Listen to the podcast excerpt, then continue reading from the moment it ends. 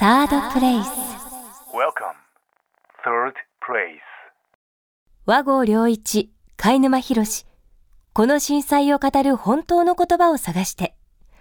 詩人和合良一さん、社会学者貝沼博さん、お二人によるインタビューを通して、この震災を語る本当の言葉を探してまいります。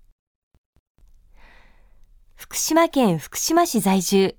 特定非営利活動法人空アニマルシェルター代表理事、二階堂理恵さん。幼い頃から多くの犬、猫たちと共に暮らす生活をし、もっと動物を取り巻く環境を良くしたいという思いから、東京で法改正を推進する活動をされていました。震災後、福島で被災した犬、猫など動物たちの保護、救出がなかなか進まないことに業を煮やし、いち早く故郷福島へ。そして、空アニマルシェルターを設立し、現在も多くの犬猫たちの世話をしながら、動物たちの置かれている状況の改善に奔走していらっしゃいます。震災後の福島の動物たちを取り巻く状況、そして人間と動物たちのありようについて、この震災を語る本当の言葉、二階堂さんと共に探してまいります。福島があのすごい状態になってしまったっていたので、あのまずあの福島にペットフードがなくなったんですね。あの震災当初、まるっきりこう物流があの動物のものまで全然来なくて、でなので東京の方であのフードを募集して、でにトントラックで、であの高速道路があの緊急車両じゃないと通れないんですよ、はい、帰ってこれなかったので、あの緊急車両を取って、であのさんがつのはつか過ぎぐらいにあのにトントラックいっぱいあのペットフード積んであの福島に戻ってきて、でそれからあのフードを配ったりとかでずっとやってますね。それが福島に戻ってきた、うん、まあ、あの最初のタイミングになるわけですか。そうそうです、はい。その間さんがつはつか、えーあのまあ、およそとおかかんですけれどもね、うん、どのようなお気持ちで今振り返ると過ごされていらっしゃいました？そうですね、まず本当にどうなっちゃうのかなっていう、で福島にすぐ帰ろうかなっても思ったんですけど、まず帰っても多分何もできないだろうなって思ったので、あの東京でまず、自分は今東京にいるわけだから、東京でまずできることをやって、あと普通こういった場合って動物の救援本部っていうのができるんですよ。でそれが福島にあの立ち上がるものだって思っていたので、その立ち上がったらそこにあの手伝いに行こうって思ってたんですよ。だからそのあの県とか福島県とか全国救援本部、動物救援本部っていうのがあるので、そこに問い合わせをずっとしてて、そしたら全然立ち上がることがなんか全然なかったので、その気配がなかったなかったですね。なのでもう自分でやるしかないっていうので、このシェルターを作ったっていう感じです。うん、それだけのそのペットフードはどのようにこう入手して、はいはい、それでどう思い立ってその、はい、こちらに、しかもそのトラックも二階堂さんが運転されてたわけじゃないですよね。東京の方でこう活動してたボランティアさんがまずいて、そのボランティアさんがトラックの運転をしてくれるっていうことで、あとあのそのフードは私あの当時あのミクシーっていうあのサイトがあって、あそこで犬や猫などを捨てる人を減らしたいっていうコミュニティを作ってたんですよ。でそれの管理人をしていて、でそこでもずっと活動してたんですね。いろいろこう発信の場として、でそこにいちまん何千人かのメンバーがいたので、そこで呼びかけたらこういっしゅうかん経たないうちにだいたいにトントラックいっぱいぶんはフードが集まってきたんですよ。それでなんか頑張ってくださいみたいな。こちらの方に福島に来られてから、はい、あの早速まず行った場所はどこだったんですか？一番最初に行ったところはあの相馬 の, あの松川浦とかあの辺に、例えば当時はガソリンもないし、はい、あと交通規制とか、はい、入りにくかったんじゃないですか？もう本当にガソリンもないし、えー、福島に来てあの本当にガソリン、あっちに行くまでのガソリンを手に入れるのがすごい大変で、まずないですよね、はいはい、一番私あのガソリンが手に入らなかった時期と記憶します、はいはいはい、でそれも、はい、あの東京の仲間の方に電話をして、でそうしたらあの東京の仲間があの湘南に別荘を持っていて、そこでこうヨット仲間がいるっていうで、そのジェットスキーなのでガソリンタンクをみんな持ってるんですよ。でなのでそこからガソリンタンクをみんなからこう湘南の仲間から集めて、それでガソリンを東京からみんなこうすごいいっぱい運んできてくれて、でそれであっちに行けるように。そうですか。なんか私はあの、えー、ずっと福島にいたんですけれども、ちょうどそのはつか過ぎから、えー、さんじゅういちにちその月末まであの本当にこうあの全てが沈滞してたので、それで余震もひどかったですし、今おっしゃったようにガソリンはなかったし、食料もなかったし、本当にこうあの全てが沈み切ってるような、そして避難してる方がたくさんあの県外に出られて、それで残ってる方々っていうのはもうあのどうなるんだろうっていう不安を覚え、しかもあの相馬の方々や南相馬の方々はあのこうトラックの運転手さんも近寄りたくないっていう、そういうあのこともあのおっしゃる方もいらっしゃったりして、トラックすらあの支援のトラックすらなかなか入っていけないという、そんな状況だったんですよね、はいはい、だからそこで、はい、あの今の二階堂さんの、はい、あの行動をお伺いして、なんか非常にですねあの、えー、あの当時思い返してなんかちょっと、えー、感動いたしました、はい、うん。どうですか、あの最近ペットを飼うことに興味を覚えている、はいはい、そんなこと言いました言ってなかったです。いやでもペットはあのずっと子供の時飼ってて、あのいやとても興味あるんですけども、いや僕もいろいろ福島の問題、あもうあらゆるジャンルにあの勉強してですね、いろんな方にお話聞いてきたつもりですけども、あのやっぱり動物関係の方はですねあの初めてで、もうとてもあのお話を伺いながら興味がありました。で他のまあいろいろエヌピーオー とか震災前からやっていたところだと、うーんと、まあ、例えば農業のいろいろ食べ物とかをこう都会に売りに行くとか、あと古着とかをこう回収して、えーまあ、こうリサイクルしたりする、まあ、環境系の エヌピーオー とか、まあ、あといろいろ文化イベントやったりする地域づくりの エヌピーオー とか、あのーまあ、あと福祉とかですね、えー、高齢者の方のケアとかをするような、まあ、エヌピーオー なり社団法人なりっていうのが震災前からこういろいろ活動をやっていて、そのベースがあったから人脈とか、あといろいろこう地域への関わり方とかあったから、こう震災の時にすごい即座に動けたとかですね、いろいろ人を集められたみたいな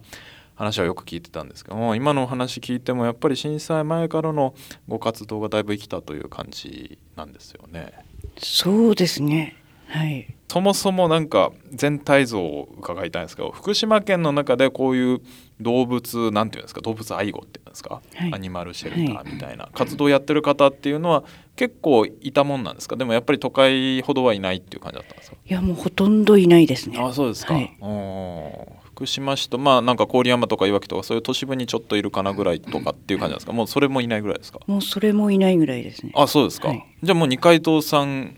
ぐらいかというか、もう周り見渡してもあんまりこう仲間が県内にはいないみたいな。そうですね、あの個人でちょっとこうやってた方はいらっしゃると思うんですけど、うん、こういう法人もまずなかったし、うん、あのまずないですね。なるほどなるほど。じゃあそういう中で孤軍奮闘震災前からされていて、はい、それはあの、まあ、先ほどももちろん原体験みたいなのを聞きましたけども、どういうモチベーションだったんですかね。というのは例えばこうそのいろいろうんと環境系の エヌピーオー の方とか地域づくり系の エヌピーオー の方とかを見ていると、ある程度こう子育てが落ち着いたから、こうなんか趣味でもやろうかなってやったらものすごい活動にのめ込んでいってみたいな、えー、パターンとか、まあ、あと仕事の延長線上で、まあ、その福祉とかそうですよね、あの介護系の仕事やってる中でやっぱりこの地域にこれが足りないって言って始めた方とかいらっしゃるんですけども、そう、まあ、簡単じゃないことだと思いますし、ましてや東京に行って、えー、いろいろこう活動の幅広げようとされたっていうのも、そこが二階堂さんに何があったのかなっていうのをとても興味を持ったんですけども、どんどんこう分かれば分かるほど、うん、動物たちってこうあまりこう大事にされてないんだなっていうか、こう不幸な感じな動物が多いんだなっていうのが分かってきて、でどんどんどんどんこう止まらなくなってしまったっていう。なるほどなるほど。立ち入ったことを伺います。お仕事とかは、はい、あの、はい、特にはもうご結婚されてお子さんいる、そうですね、してなくて、はい、と専業主婦で、なるほどなるほど。でそういう中でこういう活動に興味を持ち、どんどんやっていったと。そうですね、あのもともと専業主婦になったのも、あの動物のことをやりたいから、うん、私はもう働かないみたいな、なるほど旦那には言ってたので、はいはいはいはい、その通りにずっと。なるほど。え、じゃあもう活動歴はだいぶ長い。そうですね、もう本当にあの小学校の時からずっと、はいはいはいはい、そういうことになるんですねなるほど。で福島では具体的にはやっぱり捨てられてる動物とかをこう保護したりとか、里親とのマッチングをしたりとか、そういうことがメインだった。そうですね、福島でやってるのもそうですね、捨てられた子を拾ってきてるとか、うんうん、あとは大体あの好きだっていうふうに分かると、うん、自宅とかに捨てていく人が多いんですよ。で多いし、うん、でこっちが今度あの猫がいなくなって、例えばこの猫いなくなりましたっていう張り紙をすると、うん、あの自分家で生まれた猫をもらってくださいとかっていう問い合わせもバンバン来るんですね。でもらってくれないんだったらあのもうあの処分しますみたいな問い合わせとかが普通に来てしまうので、うん、だそういったところをこう対処していたっていう感じで、でそれだと結局どんどんどんどんもうあのキリがないんですよ、うんうんうん、なのでやっぱり元からやっていかないとダメなんだなっていうふうに思って、その対応するだけでもそれこそ餌代とかいろいろ手間がかかりますよね。そうですね、それはもうあの旦那さんに頑張って頑張って、あ、そうなるほど。でまあ震災がそういうベースがあって、うん、まあいろいろインターネットとかでも情報をこうやり取りする人とかもいて、で震災があった時にやっぱり、えー、福島の場合特に、えーまあ、あの時でいう警戒区域の動物たちが、まあ、あの取り残されているとかですね。で、まあ、それをだいぶ動物愛護系の団体の方とかが、まあ、救ったという話で、もうにねんごさんねんごになって飼い主さんと会えたみたいな話とかもよく聞きますけども、やっぱり震災の時大変だったのはそういう取り残されたペットの問題だったんですかね。それはあの本当大変だったんですけど、一番はやっぱりこう周りが理解してないっていうのが、今だからこうやってあの取材とかもされたりするんですけど、まず最初のいちねんとかはもう震災当初の時ももう結構あれだったんですけど、なんでこんな大変な時に動物のことやってんのみたいな。で本当にこう資材一つ買うにせよあの人間のものでも足りなかったじゃないですか。じゃあその時にあのシェルターで使うからっていうとみんな売ってもくれないんですよね。でこう業者の人があの直しに来るとかっていうのもしてくれないし、仮設トイレ一つにしてもあの手に入れるのがあの時すごい本当にどこでも足りなくて大変な時にあのこの動物の活動をやってるところに仮設トイレを持ってきてくれる業者さんっていうのはもう本当に知り合いの人がなんか内緒で持ってくからみたいな、こんなとこに持ってくるって言ったら他の人から何言われるか分かんないからみたいな感じで内緒で運んできてくれたりとか、その活動がこう理解してもらえなかったっていうのが。動物の、えっと、震災直後は警戒区域の中での活動とかもしてらっしゃったんですか？してましたね、うん、あの本当に結構動物のこういう愛護団体みたいなあの保護団体の人たちが県外からわーっと来ても結構被災地の方には行ってたんですよ、はいはい、なのであのその団体の団体とか個人の人たちとかは大体あの準決種の犬たちをみんな持ってくんですね。なのでその辺もでもこう今までのこう経験上大体分かってたので、そういう人たちはそういったものを持っていく。それはなんでですか？あの飼い主がその後見つかりやすい見つかりやすいというか、あの新しい飼い主さんが見つかりやすいんですよ、あの準決種の方が、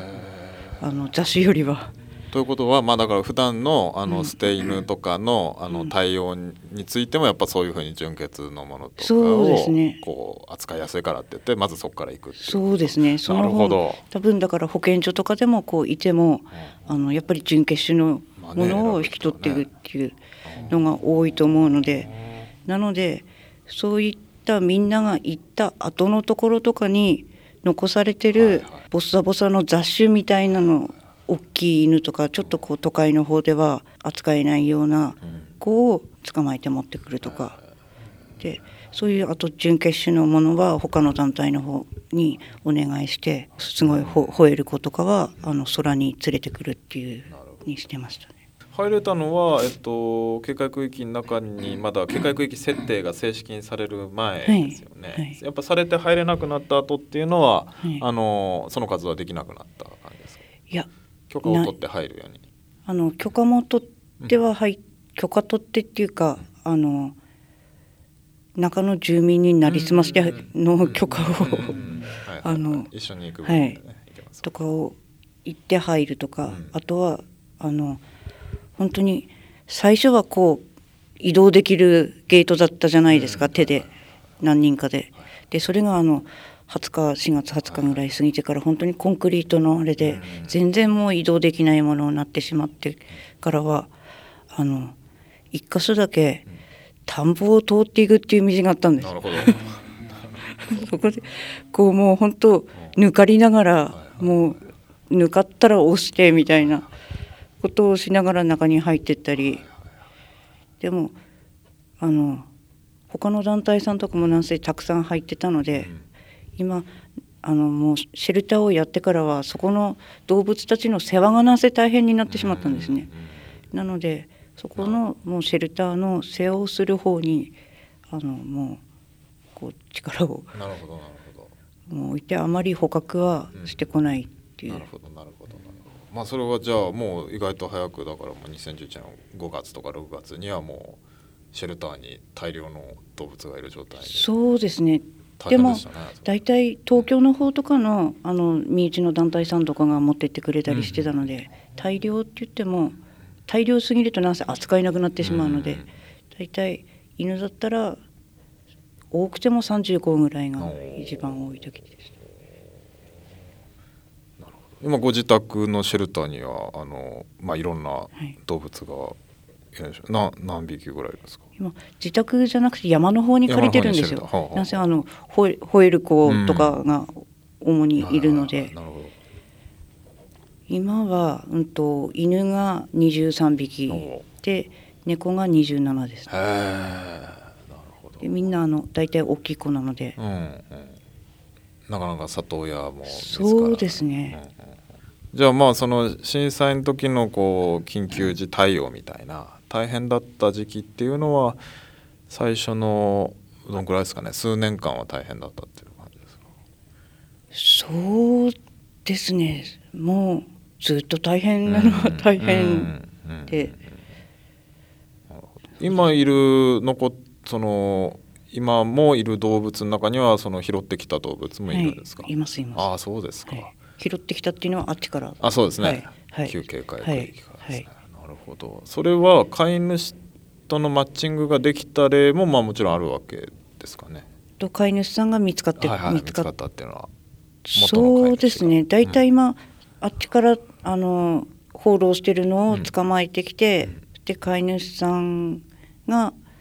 うちの子だって言った子はみんなもう引き取ってって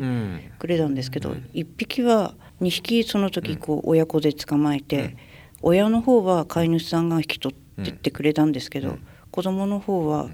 あのもう新しいとこじゃあのにひきは飼える状態じゃないからっていうので、うん、いっぴきはシェルターに置いてって里親探してくださいっていう。今はじゃあそういう震災の時の大変さも終わったでしょうけど、なんか そ, その中でいろいろ活動の幅が広がるというか、いろいろ人のつながりできたりとかですね、まあ思うところもあったでしょうけども、なんか震災前の活動と今変わったことっていうのはありますかね。震災後はあのシェルターのことばかりになって、うんうん、牧場のなんかおじちゃんみたいな感じになってしまったので、うんうんうん、またやっぱりこういうことになるのも、うん、やっぱりこう原点にこう法律を変えなきゃならないとかもあるので、うんうんうん、そっちの方もやっていかないとダメなのかなっては思います。和合さんもあのご自身が主催されてるイベントで、えっと、うん、まあ避難と動物というか、うん、震災と動物みたいなことを扱われていたことがあったと記憶しますけど、はいはい、さすが、ね、今のお話と絡めてお話しいただくとどんな感じですか。はいはい、あのえー、昨年の夏に、えー、未来の祭りというイベントを、えー、開催しまして、それで貝沼さんにも出演していただいたので、はい、あのよく記憶されていらっしゃるなと思ったんですけど、あの貝沼さんがふつかめにあの参加していただいて出演していただいたんですけど、その最初の日ですね、ペットの同行避難ということで、はい、あのえー、二階堂さんのお知り合いの方も、はい、えー、多数いらっしゃったと思うんですね、はいはい、あのその中でお話をして、その後シンポジウムをしてということをあの一番最初の初日にやったんですね。えー、矢上純子さんもあのお越しいただいて、えー、あの場所をお借りしてやったんですけれども、私は大変意義が深かったなと思ったのは、矢上さんもその時にゲストで来られてお話ししてましたけれども、えー、同行避難という言葉を、えー、知ってあのいるいないというだけで、えー、あの震災当時あのペットをこう連れていく行かないということがあの大きく変わったのではないかと。それで矢上純子さんが、また自分自身もご自身もラジオをされてるんですけども、私はこれからあの自分の場所としてあのラジオで同行避難について今日あの皆さんで話したことについて伝えていきたいという、つまりその同行避難という言葉を知らなくてペットを置いてきてしまった方が多数いらっしゃったというお話を受けての、まあ、お話だったんですね。それで、えー、そのようなことをこう思い返しながら、あの実はあの二階堂さんのホームページ拝見させていただいて、えー、その同行避難の問題にも触れられているところが、えー、ございまして、えー、しかし同行避難していってもあのその先で、えー、ペットを育てることができないという、そういうあの、えー、動物もあの二階堂さんの方で、えー、あの育てて、あの、えー、引き受けていらっしゃったっていうことだったでしょうかね。はいはい、はい、あのその問題にも触れられていらっしゃったなと思ったんですけれど、このやはりこう人間と動物のこのありようっていうんでしょうかね。それはあの今回の震災のことで、私はその未来の祭り の, あの自分が主催する、まあ、させていただいたイベントの、えーまあ、主催といいますかね、まあ、発起人として立ち上げさせていただいたイベントの最初 の, あの、えー、初日 の, あの、えー、機会で、えーまあ、あの不勉強ながら初めて知ったことで、しかしこの震災っていうのは実は人間と動物のありようというのをそのままこう問い返してきたような、えー、そういう、う、こう、えー、側面があの大きくあるんだなってことを改めて感じたんですね。うん、あのそんなことを思い返しながら、あのもうちょっとだけその動物を、えー、あのえー、まずこちらに連れてきた時のことをお伺いしたいなと思ったんですけど、その例えばその動物ですね、そのまあ先ほどこう捕獲してきたというお話されてましたけど、そのまあ警戒区域、例えばこう田んぼの道を通っていった話もされてましたけど、どんな様子でにじゅっキロ圏内、その当時はさんじゅっキロ圏内って言った方がいいのかな、えー、どんな様子であの動物たちはあの、えー、そこにいたんでしょうか。最初の頃は本当にあのフードがなかったので、あのみんな本当すごいお腹が空いてる子たちばっかりだったんですよ。でなぜかなんかあのその当時あのパンはいっぱい多分あったみたいで、あなんかこう犬のであのやっぱりつながれてる子たちに地元の人であの餌をやあげてるあげてくれてる人がいたりして、なんか見るとみんな な, なんかパンなんですよ。ででもそのパンももらえてない子とかはやっぱり植え死にしちゃってる子とかもつなぎっぱなしで植え死にしちゃってる子とかもたくさんいて、で食べる食べてるものが、うんうん、あの何にもなくて、うん、そしてあのあっちから捕まえて車に乗っけてで一回こう福島に連れてくるじゃないですか。その時に大体車用意して履いちゃう子がほとんどなんですよ。で履いちゃってる中身が食べ物じゃないものがたくさん出てくるんですよね。なんかあの新聞紙とかそういうことでもなくて、なんか変なプラスチックみたいなものを食べていたり、段ボールとかだったらなんとなくこう分かるような気するんですけど、いわゆるこう食べ物らしいものでもないもの、うん、ここまで何を食べてたんだろうっていうぐらいなんか変なものばっかり食べてて、それがやっぱりすごいショックでしたね。なんかここまでお腹空いちゃってたんだな、間違えそうにもないものをこう食べていて、はいうん、それでそれでも例えばつながれたまま飢え死にしていた、うんえー、そういう動物たちもかなりあのご覧になられた。そうですね、えー、飢え死にしてるとかそういった子たちが多かったですね。うんだからあのつながれてるところでこう鎖を多分誰か飼い主さんが話したのか、ボランティアさんが結構ボランティアさんが勝手に人ん家に行ってその犬を鎖から外すっていうことも結構あったみたいなんですね。それ ど, どうしてなんですか？あのやっぱりつながれてると、うん、あのご飯が食べれないから飼い主さんいつ帰ってくるのかも分かんないし、だから勝手に首輪を離してくるっていう人も多かったんですよ、うん、でも飼い主さんが帰ったらだからあのもういなくなっちゃってたとか、うん、大体でも犬って放浪しててもこうちょっとこう後追いかけると自分家に戻ってくんですよ。で自分家に案内してくれるんですね。こう無理やり捕まえようとしちゃうと餌とかでそれこう寄ってきて捕まえられるんですけど、ちょっと時間ある時なんかはこう犬のこう行きたい方向にこう追いかけていくと大体自分家の中に入ってくんですよ。そしてあの空っぽの器のあるところでこうちょこんとこう座ったりとかするの で, であここの犬なんだなって思って、そしたらそこでこう鎖とか外れてたりするので、そういう時はもう鎖につないで、あとつないだらここにご飯のもらえてない犬がいるっていうのが分かるので、次の日から行く時にはもうそこにご飯をあげに行ってとかして。すぐ連れてくるわけじゃなくて、うん、あの飼い主さんが何日かかけるんですか、うん、飼い主さんがあの来てくれるのが一番いいと思うので、全然こう分かんないと。そうしますとそのこう捕獲する前段階として、はいはい、何回かそこに通われて、はい、そしてあの餌を与えたり観察したりして、はい、最後にその連れてくるという、はいはい、はその間ずっと福島から通われて、やはりそうですそうです、あの毎日のように、はい、うーんでこう津波に揉まれた子みたいな子とかちょっと怪我してる子なんかはもうその場で捕まえてきて、そしてあの獣医さんに見てもらうっていうことを。うんうん今そのシェルターということであのアニマルシェルターであの、えー、たくさんの犬と猫を育てているということなんですけど、やっぱりこう一番困難なことを感じるのはどんな時ですか？困難な時、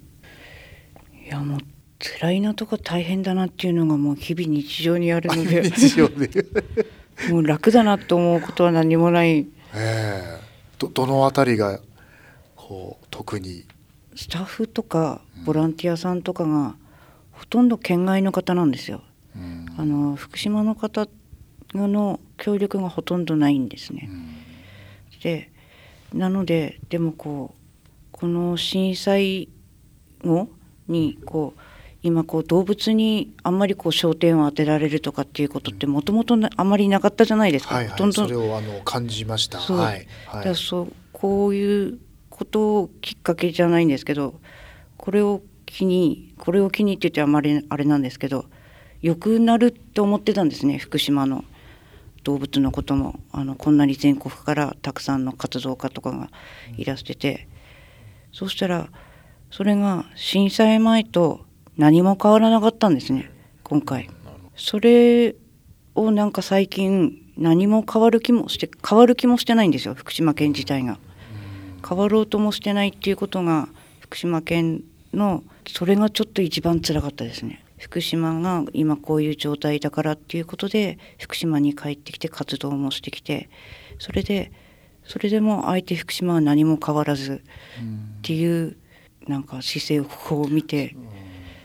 ちょっとそれはガグガグきましたね。状況や方針っていうのは、うん、やっぱりその震災ということで少しこういろんな形で盛り上がりはあったように見えたけれども、はい、結局のところは、まあ、時間は経ってみるとこう何もこう変わっていない現状に対してやっぱりこう無力感というか、はい、怒りというか、なんかそういうものをこう感じるような時があるっていうことですかね、はい、なんか分かるような気がしますね、はい、逆にこう、あのー、これは喜びだというかこう感じる時っていうのは、それはやっぱりあの一緒に頑張ってくれるスタッフとかボランティアさんとか応援してくれてる方がとても多いんですよ、うん、で一緒になってそれはもう近くじゃなくて全国的に、うん、全国的になんかこうお伺いしてますよね、はいはい、一緒にこう大変なこともいっぱいあるんですけど、うん、普通ではこうありえないぐらいの感じの生活しててありえない感じのあの嬉しいことがすごいこうたまにあったりするんですね、うん、その時にみんなで本当にこうニコニコニコニコっていうかよかったねみたいな、うん、例えばどういう嬉しいことがこう何かいろいろチャレンジしてうまくいったとか。クリスマスの時に、ええ、あのずっとこう預かってたずっとさんねんかん預かってた犬があの飼い主さんと一緒にあのサンタクロースの服を着て他 の, あのシェルターに今いる犬たちにあのこう動物用のクリスマスケーキを持ってきてくれたんですよ。そのあの 犬, 犬がサンタクロースの格好をして飼い主さんがすごい人だったんですけど、なんかずっとさんねんかんもお世話になったからって言われてサンタクロースの衣装を着て衣装を着て、ええ、あのそれに乗ってそれには乗ってこなかったんですけどその飼い主さんとその犬がこう元気で、ええ、あのサンタクロースになって来てくれたっていうのがすごい嬉しくて、でみんなそのこう話をこうブログとか、うん、とフェイスブックにこう書くじゃないですか、うん、その時に全国の人たちがもういい話だねみたいな、うん、それでもう感動してくれるんですよ。だからそれをこう一緒に本当にこう感動できるっていうのがなんかすごい嬉しかったですね。うん、すごいつながりがあるんですね。うん、うん、そしてそれがその共有できる、そうですね、一緒にして共有できる場があるってことですよね。うん、どうですか貝沼さん、うん、他のペットを飼われていたのは何を飼われてたんですか。猫を飼ってた。あ、猫ですね。ね、でもちょっと思い返すこといろいろあるんじゃないかと。そうですね。えー、いや飼ってる立場からしたら、まあその手放さざるを得なかったというか、人もまあいろいろ心境の変化もいろいろまあ事情もねあるんだろうなとも思いましたし、一方でその支援する側のそんなに広がらなかった、福島の状況は変わらなかったという話ですけども、今事実上それはアニマルシェルター以外で福島県でシェルターとかってあるんですか。あります。どんぐらいあるんですか。今ちっちゃいところも混ぜると、うん、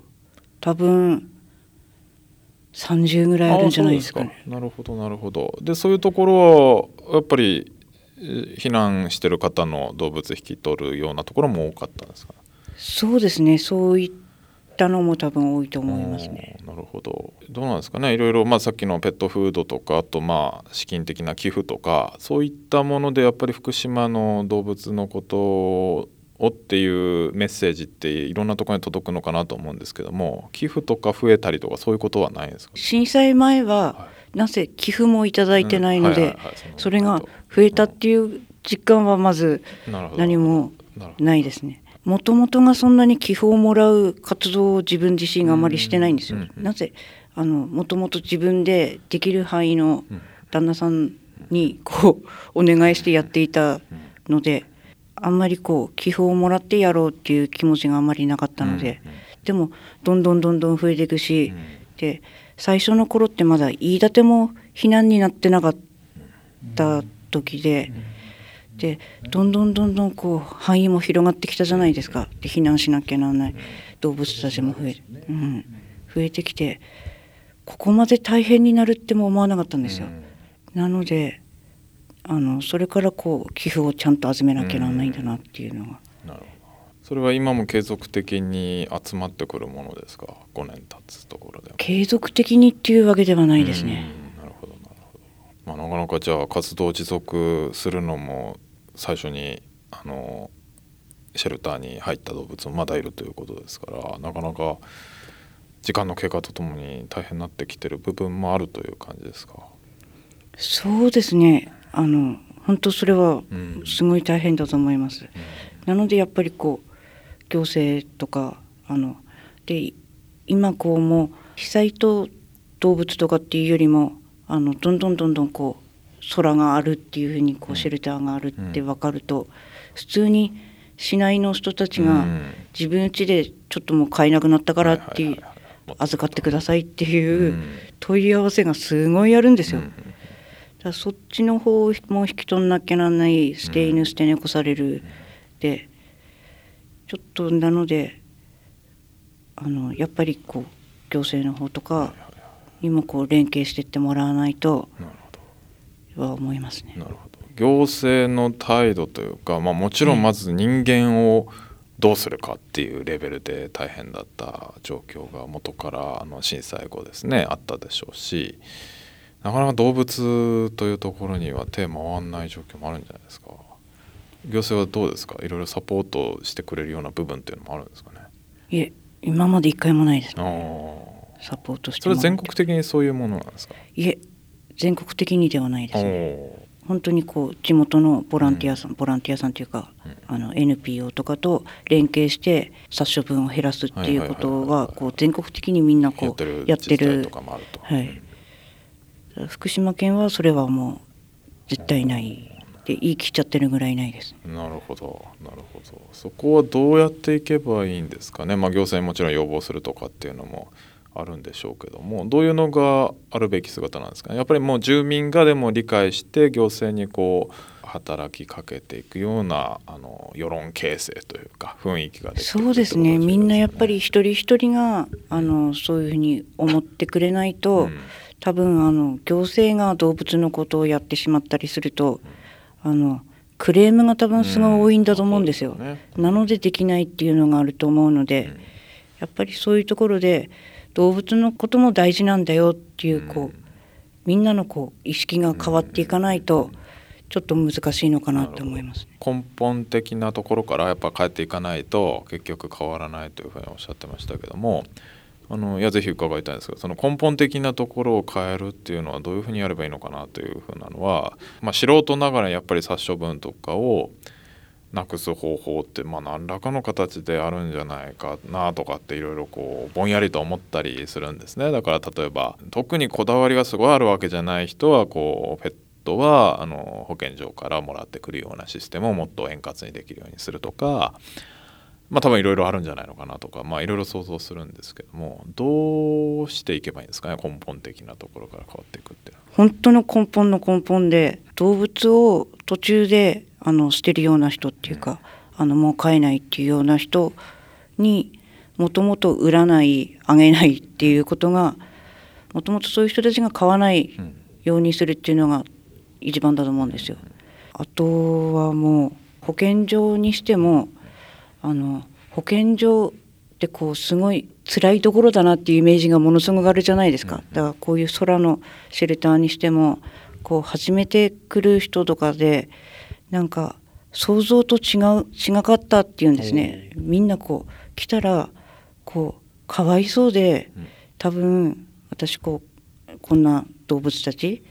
捨てられた動物たちいっぱいいるところでかわいそうで、こう見るまでこうどういうところがこう辛かったみたいな感じの人が多いので、保健所もやっぱりそういうイメージがものすごくあって、保健所にもらいに行くっていうことがなかなかできないと思うんですよ。だからやっぱりその保健所のイメージ自体も変えていくっていうことが大事だと思うし、うん、だからそれを空ではこういう動物のシェルターっていうのが暗いところではないんだよっていうところをちょっと分かってもらいたくて、もう明るい雰囲気作りっていうものもすごい大事にしていて、なのでこう保健所もそこまでいかなくても、もうちょっとみんながこう生きやすい感じになれば、どんどんこうみんなが行ってもらってくれるような形にはなるかなって思います。具体的に明るい雰囲気作りってどうやってるんですか？そうですね、やっぱりこう、まあ、みんな人間も明るく接してなきゃなんないだろうし、だいたいこう殺処分、この子が殺されるっていうものがこうありきだともともともう暗くなってしまうと思うし、うん、そしたら本当にもし死んでしまう、殺されてしまうっていうことがあるとしても、そういうふうにならないように周りの人たちがそれまでどれだけこう努力してあのもらい手を探していくかっていう、なんかだいたい保健所とかってこう諦めムードが多分ものすごかったと思うんですよ。こう諦めてしまったらなんせもう死んでしまうだけなので、もうとことんまでこう諦めないでやっていくっていうのがなんかすごい大変なんですけど、でも空ではそうやってみんなすごい頑張ってるんですね、うん、みんな空の人たちはみんなそれでできているので、うん、頑張れないことはないんじゃないのかなって、うん、犬猫合わせてごじゅっぴきぐらい今いるわけですよね、はい、それどういうふうにこうスタッフの方とこうあの世話をしてるんですか？普通にこう自分家で飼ってるのとさほど変わりなく、うんうん、犬とかも犬とかはこう一匹一匹、うん、あの外にこう犬小屋があって、あの日中はこう普段こう家にいる感じとそんなに変わらない感じで、だとボランティアさんがこう一緒に遊んでくれたりとか、うん、で毎日こうにじゅっぷん以上はお散歩に行って、うん、で夜はこう一匹一匹こうケージがあるので、うん、そこにベッドみたいな感じでもうフリースを何枚も重ねて、うん、でそこにこう寝るところを作って一匹一匹ちゃんとこう気持ちよく寝れるような状態にはしてありますね、うん、何人体制ぐらいでやってるの？結構大変ですよね。だいたい今スタッフはよにんなので、それでもなんせ散歩がすごい大変なので、はいはい、そうです、山にあるし、はいはい、だいたい さん、よにん体制。泊まりかけとかで来るんですか？そうですそうです、あの泊まって、もう福島にあの県外の人がもう福島に、はいはい、あの住所変更して来てくれてるっていうのが今よにんスタッフいるうちさんにんは県外の方。それは一応ボランティアというか。いや一応スタッフスタッフでもう本当にこう、はい、食費ぐらいな感じのお給料で、はいはいはいはい、なかなかこういう活動があるということを知らなかったんですけど、まあ、もっと広がっていく必要があるというふうに今お考えなわけですよね。そうですね、あの、うんなんだろうちょっとこう動物とか人間関係なくすごいあのこういう活動もあるんだよっていうことがすごい楽しくできてると思うんですよ。こういろんなこう活動を見てきても、なのでこう一度ぜひこう遊びに来ていただけると多分分かると思うんですけど、今なんせ雪がもうこのぐらい積もってて、雪かきしながらみんなスタッフめちゃめちゃ頑張ってくれてます。震災前から震災とそして今とこうずっとお話をあのお伺いしたんですけれども、私はあのあのそういう意味では金山さんは猫を飼ってたということなんですが、私はあの犬とか猫を、えー、飼った経験がなくて、まあ、うちにはあの動物がいる、どちらかというとうちには動物がいたうちなんですけども、鳥とかカメとかカブトムシとかはまあ飼ってましてねずっとね、うんええ、そういうことでずっとあの、えー、犬猫を飼ったことは私が生まれる前にはいっぱいいたみたいなんですけどもね、私のうちにも、はい、いっぱいっていうか、まあ、いあのか長年ずっと飼っていたそうなんですけど、人間とそのペペットのありようって言ったらいいんでしょうかね。そしてあの震災前と震災の後とこう特に傷ついた方々があのペットとどんなふうにあの結びついていっているのか、あるいは行くべきなのか、うん、そしてこれから先あのどんなことをあの変わらずに求めていきたいのか、例えばそれは社会のありようといいますかね、行政の方々にとか、なんかちょっと、えー、いろいろ聞いてしまったんですけど、どんなふうにお考えですか？同行避難っていうことも出たんですけど、うん、動物も本当家族っていうか同じ生き物で、うん、すごいこう大事、すごいその子が大事だったら一緒に避難して当たり前だと思うんですよ。そして大事っていう気持ちも今度動物を飼ってない人もその大事だって思う人の気持ちっていうものも大事にするって当たり前だと思うんですよ。だから避難所に連れてって例えばこう犬うるさいから外に出てってとかっていうのも、でもそれはその大事だと思う人の気持ちも考えてくれてないだろうし、全てにおいてこう気持ちを大事にするっていうことがもっとみんながこういろいろこう考えるようにできれば、なんかいろいろこう収まる丸く収まるのかなっては思いますね。なんかこう動物だからとか人間だからとかいうことをこうあんまり関係なくにして、普通にこう大事に思う気持ちっていうことが当たり前なんじゃないのかなってはなんかすごい思いますね。だ鳥にしても、あとカブトムシにしても、私も大好きなんですよ、カブトムシも。でもそういうのをこう大事に思うっていうことが、なんか一番そこがなかったら何にも人間にも動物にもなんか欲はなんないのかなっては思いますね。それは例えばそれがまた人間の気持ちにも変えていくわけですよね、はいはい、例えば子どもさん の,、はい、の気持ちにも変えていくわけですよね、はい、あのえー、非常に大きな質問になってしまうかもしれないんですけど、はい、そういうこともこう含めて こ, うこれからどんなこの、まあ、福島あるいはどんな日本になってほしいっていうふうにこう思われますか？福島で言えば今のこの話とこうつながりがないのかもしれないんですけど、はいはいはい、福島の人がはもっとこう福島を誇りに思ってほしいっていうか、福島って私あの写真もずっと 福, 福島の写真も撮ってたんですね、うんはいはい、そして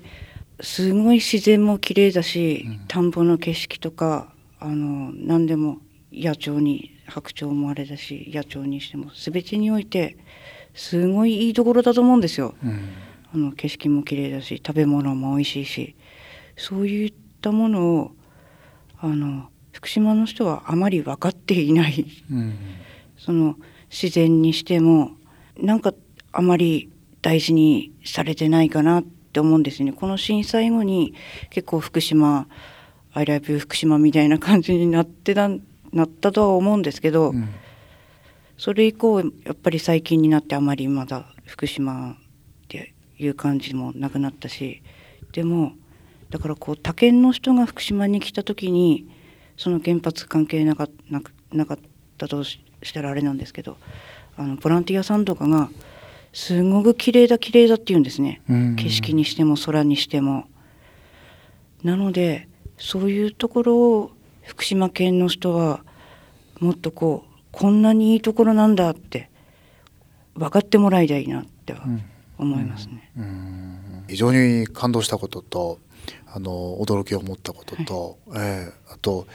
あのこういうあのある意味さんがつの震災の直後のさんがつにあのいち早くこういう行動を、えー、していた福島人がいたんだなっていうことをあの私自身もあの勇気づけられたし、あのとても教えられたように思いますし、あとあの今こうお話を伺ってて、それが例えば僕はあの物を書くあの文学の人間なんですけど、そもそもあのやはり自分があの例えば詩を書く、あるいは文章を書くっていうことの始まりっていうのは、こう小さなあの生き物と触れ合った幼い頃に、それは虫だったり魚だったり、あるいは飼っていたあのそういう動物だったり、それと触れ合ったその指先の感触というか、あの土の感触というか、あの、えー、そういう小さなあの生き物の命というかね、それがあのやっぱり改めてなんですけど、こう心を育てる、こう大事なものを大事なものと思うということにずっとつながっていくんだなというふうに思ったんですね。はい。まあ、あの貝沼さん、えー、あの最後に質問と、はい、あるいはまとめをしていただけますか。はいはい、そうですね、はい、あの今ホームページ拝見して、やっぱものすごいこまめに情報発信もされてるようですし、やっぱりこれ情報発信が多分重要なんでしょうね。やっぱりね、ただあのシェルターありますっていうだけじゃなくて、まあ、里親探しであるとか活動への支援であるとか、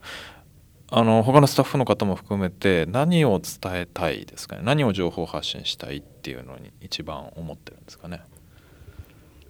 情報発信としては、そうですね、スタッフはどういうふうに考えて、うん、あの情報発信をしているか、あのそれはやっぱり里親を見つけたいとか、うんうん、支援をいただきたいとかあると思うんですけど、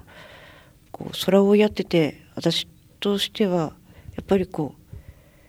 こんなにこうみんなスタッフも県外のこうボランティアさんとか、みんなボランティアさんとか